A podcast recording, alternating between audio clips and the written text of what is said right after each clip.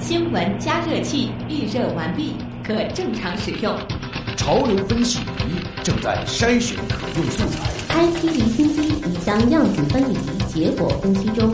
知识对撞机过载冷却中，即将进行下一次冲冷。一切准备就绪，可以开始实验。可以开始实验。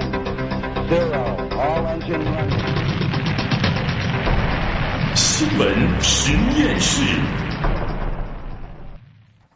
资讯背后有内涵，新闻里面找知识。欢迎各位继续收听，有可能是最长知识的广播新闻节目《新闻实验室》。各位好，我是旭东。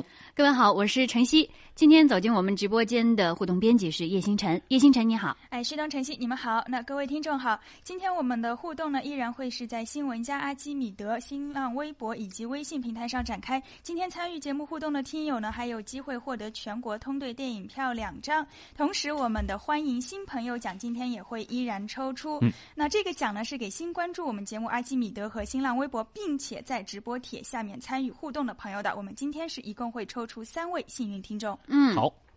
那么马上带来今晚的第一个话题。数独两会。哎，其实，在生活当中啊，我们遇到纠纷呢，通常会想到寻求法律的帮助。嗯，而民法是与我们日常生活最息息相关的法律之一。嗯，没错。现在我们主要是一部民法通则，是一九八六年由第六届全国人民代表大会第四次会议修订通过的，一九八七年一月一号开始施行的。但是这两天呢，全国人大代表吴清提交了一份议案，号称是重磅议案。嗯，内容是这样的：建议。尽快重新启动民法典的编纂。那么吴清是谁呢？嗯，他除了全国人大代表的身份之外啊，还是北京市京度广州律师事务所的合伙人。哦，这位法律界人士认为呢，自上世纪九十年代后期以来，我国的宪法、刑法、刑诉法都已经制定了成文法典，唯独民法没有制定法典，只有一个民法通则和各种民事单行法。嗯所以啊，吴清就提出要重启民法典的编纂。嗯，那么民法典和我们熟悉的民法通则到底有什么区别呢？对我们普通人又会带来什么影响呢？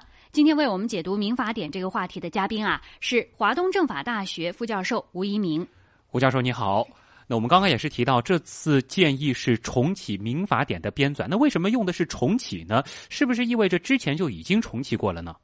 嗯，这个民法典的制定，其实从我们国家建国以来就有过好几次的制定。嗯，在五十年代的时候就曾经有过，然后六十年代的时候也有过。那么这两次起草呢，是因为后来的政治运动，所以中断了。到了七十年代末八十年代初的时候，那个时候又有过一次。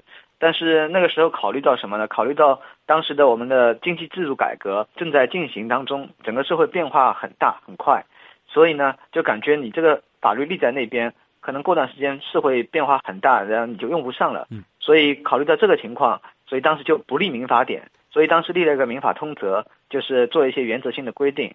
那么用 通俗的话来说，就是搞零售不搞批发，就是呃成熟一个搞一个，呃什么急需搞什么，是这样子的。那这个是因为特定的历史条件所决定的。那么这样子到现在又几十年过去了，嗯，呃你无论是整个法学研究它的那个发展。还是现在这个法律，呃，它的整理的要求都需要有一个民法典的制定，所以有很多的学者提出来说，最好是我们能够在现在来制定一个民法典。所以这个确实是一个重启的问题。嗯，吴教授，那么现在有法律界人士啊再一次提出编纂民法典，是感觉时机已经成熟了吗？呃。因为时机这个成熟的事情，呃，不是特别的好说。因为也许你如果要等到非常成熟去制定一部民法典，那可能这个成熟的时机永远都等不到。嗯，那么确实现在来说，制定一个民法典有它的意义之所在。你比如说，呃，从法律的统一来讲，现在因为确实我们有很多分散的这种立法，那比如说像民法当中的合同法、物权法，还包括几个知识产权法，都是分别单独立法的，包括侵权责任法。那么如果能够有一部民法典，能够把这些分散在各个角落的法律统一起来，那么对于将来的法律适用将会变得很便利。那么这是一个，另外一个呢，就是现在因为你法律分散，所以难免有的地方它可能会有冲突。那么利用这个法典的起草，然后来消弭这些法律之间的这个冲突，这也是一个它的价值。因为现在我们看到的这个民事法律，从民法通则开始到现在，包括最高院制定的很多的司法解释，它是在不同时代制定。因为法学的发展也是有个过程，所以它可能早期制定的有一些规则，现在看起来并不是特别的合理。那么也可以利用这次法典的修订，然后让它变得合理起来。应该说，民法典的制定是在这几个方面会有它自己的意义之所在。哎，吴教授，咱们注意到您刚才说到现在的法律可能相互之间有一些冲突或者说不完善，能不能具体的举一些例子呢？嗯，那最典型的，你比如说责任能力的问题，我们现在民法里边规定了权利能力，规定了行为能力，但是没有规定责任能力。这个责任能力什么意思呢？举个最简单的例子，你比如说像呃有一个地方前两年发生的一个小女孩在电梯里边摔婴儿，那那个案件发生以后呢，根据现在的我们现行法律的规定。这个责任应该是由他的父母来承担，呃，应该由他的监护人啊。那一般是来说，父母是监护人，那么由他的监护人来承担。那如果说他的监护人没有能力承担的话，那这个事情事实上等于说是没有办法解决了。哪怕是等到这个小女孩，呃，这个呃摔婴的小女孩，她以后长大了，她自己有能力了，她也用不着承担。为什么呢？因为这个责任是她监护人的责任，不是她个人的责任。但如果说我们引入了责任能力这个制度的话，你就会发现。责任能力，他是在说什么呢？是在说，当你在做一件坏事的时候，如果你能认识到这个是个不好的事情，一般来说，他会有一个年龄的要求，比如说十岁，那各个国家规定的不一样。比如说规定十岁，那么十岁以上你就应该认识到有一些坏事不能做。那如果你做了这个做坏事的这个小孩子，他也是有责任的。那么也就意味着这个时候将要由他和他的监护人来承担连带责任。那么等到这个小女孩长大了以后，她如果自己有经济能力，她是要来为她。小时候所犯的错误来买单的，通俗来说，但现在我们没有这个责任能力制度，这个问题就解决不了。所以像这种问题有很多可以弥补的。嗯，那么编纂民法典和我们修订现行的法律又有一些什么区别呢？因为我们也注意到，经常会有一些修订法或者司法解释出台，来完善我们现行的法律。哎，吴教授，两者到底有什么区别？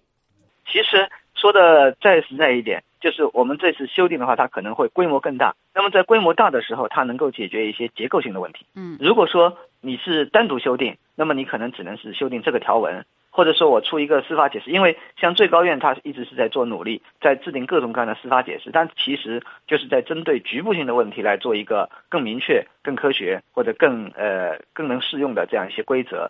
你比如说像最高院这几年所制定的几个重要的司法解释，比如说像买卖合同的司法解释，像旅游纠纷的司法解释，像融资租赁的司法解释，那么这个全部都是针对具体领域的问题所做的一个司法解释。那如果说我们这次如果要制定民法典的话，那可能是这所有的问题我们就一次性就解决。嗯，呃，可能很多人会问啊，我们现在已经有民法通则了呀，为什么还需要民法典呢？呃，民法通则呢是在当时条件不成熟的情况下，是应急性的这样一个规则。呃，刚才也说了，在那个八十年代初的时候，当时本来是要打算起草民法典的，而且已经起草了好几稿，但是考虑到这个社会发展太快。所以就放弃了制定民法典的这样一个想法，嗯，所以先弄一个民法通则，很粗略的这样一个很概要的这样一个规则出来。那么民法通则它也是一个法律了，但因为它又很不具体，所以又不能叫民法典，所以就叫了这样一个名字，叫做民法通则。那事实上，民法通则到现在为止啊。因为很多具体的法律部门都有了具体的立法，你比如说合同法专门有立法的，物权法有专门立法的。嗯，那么这样一来，也就意味着民法通则里边那些跟合同、跟物权有关的那些规则，其实已经丧失了它的作用了，因为已经有更详细、更丰富、更新的规则来取代它了。所以民法通则到今天为止，其实也有学者统计过，真正能用的法条其实并不多。嗯，呃，刚才吴教授您也提到，我们现在的民法通则还不能成为法典，那么法典是一个什么样的概念呢？哎。呃，这只是一个名称而已。也就是说，我们这次制定这个立法，我们完全可以叫它《民法通则》修订版，也可以的，问题不是特别的大。这只是一个名称，《民法典》这个名称听上去呢更正规一些，因为其他那些法制发达的国家，他们所用的民法的规范性文件，他们所用的名称都叫《民法典》。你比如说像德国《民法典》、法国《民法典》，他们都叫《民法典》。嗯，那么这样的话就会显得更怎么说呢？更正规、更典雅一些。我们在学理上说这是一个法典的话，呃，一个很重要的特征就是它具有内部的体系化。那么像刚才我们说的合同法呀、物权法，包括婚姻法，这些都是属于民事法律的组成部分，都是属于体系性的内容。那么整个民法当中那些共性的内容，它会抽象出来，成为民法的一个总则。那么有总则和分则这样两大部分组成了一个完整的民法典。那么如果说你一定要我给民法典做个定义，那么它的体系性应该是它的一个非常明显的一个特征啊。总算明白了。那么在报道当中也说到啊，编纂民法典是一个浩大的工程，起码需要七年的时间。能不能给我们简单的介绍一下具体需要做哪些事儿呢？呃，法典的编纂呢，它是一个非常复杂的问题，尤其是像民法典，因为它这个是事关我们的日常生活，所以它的内容又很庞大。那么我想他说的这个七年。应该大部分的时间是用在这个法律条文的起草过程当中。那么如果说你有一个非常完善的高质量的一个草案文本放在那边，那么你审议相对来说会变得简便一些。那如果说你前头这个起草的文本质量不高，那么可能会后面修订的工作就会变得非常的大。对，那你可能要几易其稿。那么从现在我们这个法学研究的角度来讲，确实也有很多的问题，其实我们并没有真正的把它弄清楚，很多问题存在的争议。那么，如何把那些争议性的问题，大家能够形成一个共识，能够形成一个科学的条文，这个是需要时间的。而且有一些问题，它可能是需要社会调研，嗯，也不是说我这个坐在书房里边，呃，我们几个专家在那边商讨一下，可能就能够出来了。那么这些都是需要时间，所以大量的时间应该是花在这个法律条文本身的起草上。嗯，吴教授还有最后一个问题啊，编纂民法典对我们普通人来说有什么意义呢？报道当中也说到，民法典颁布之后，公民就可以清晰的知道自己应该如何维权了。那么是这样吗，吴教授？嗯，这个呢，应该是这样说。从我们老百姓的角度来讲，我们当碰到一个问题的时候，我们总会是想，哎呀，我怎么办？我要去找法。那么现在因为这个法源比较分散，刚才说了，你除了有民法通则，还有好多单行的立法，包括还有很多的司法解释。所以一个老百姓他可能去找起来，他不知道到哪去找，他甚至都不知道有这样一个规范的存在。那如果说告诉大家现在有一个民法典了，它里边内容非常的完善，然后它方方面面都规定到了，那么他可能就是拿这本里边去找找，他可能就很方便的能找到。所以从这个角度来讲，他可能对于老百姓的权利的保护、权利的行使，它都会变得便捷啊。但是你真的遇到了一个很疑难的纠纷，你如果只是自己去翻翻民法典，恐怕是对于问题的解决是没有帮助的。尽管法律条文我们每个人可能都能看得懂，但是真的要解决一个法律问题，它不是一个条文和几个条文能够解决的问题，甚至法律条文本身它还存在着一个解释的问题，而这些都是一个很专门化的知识。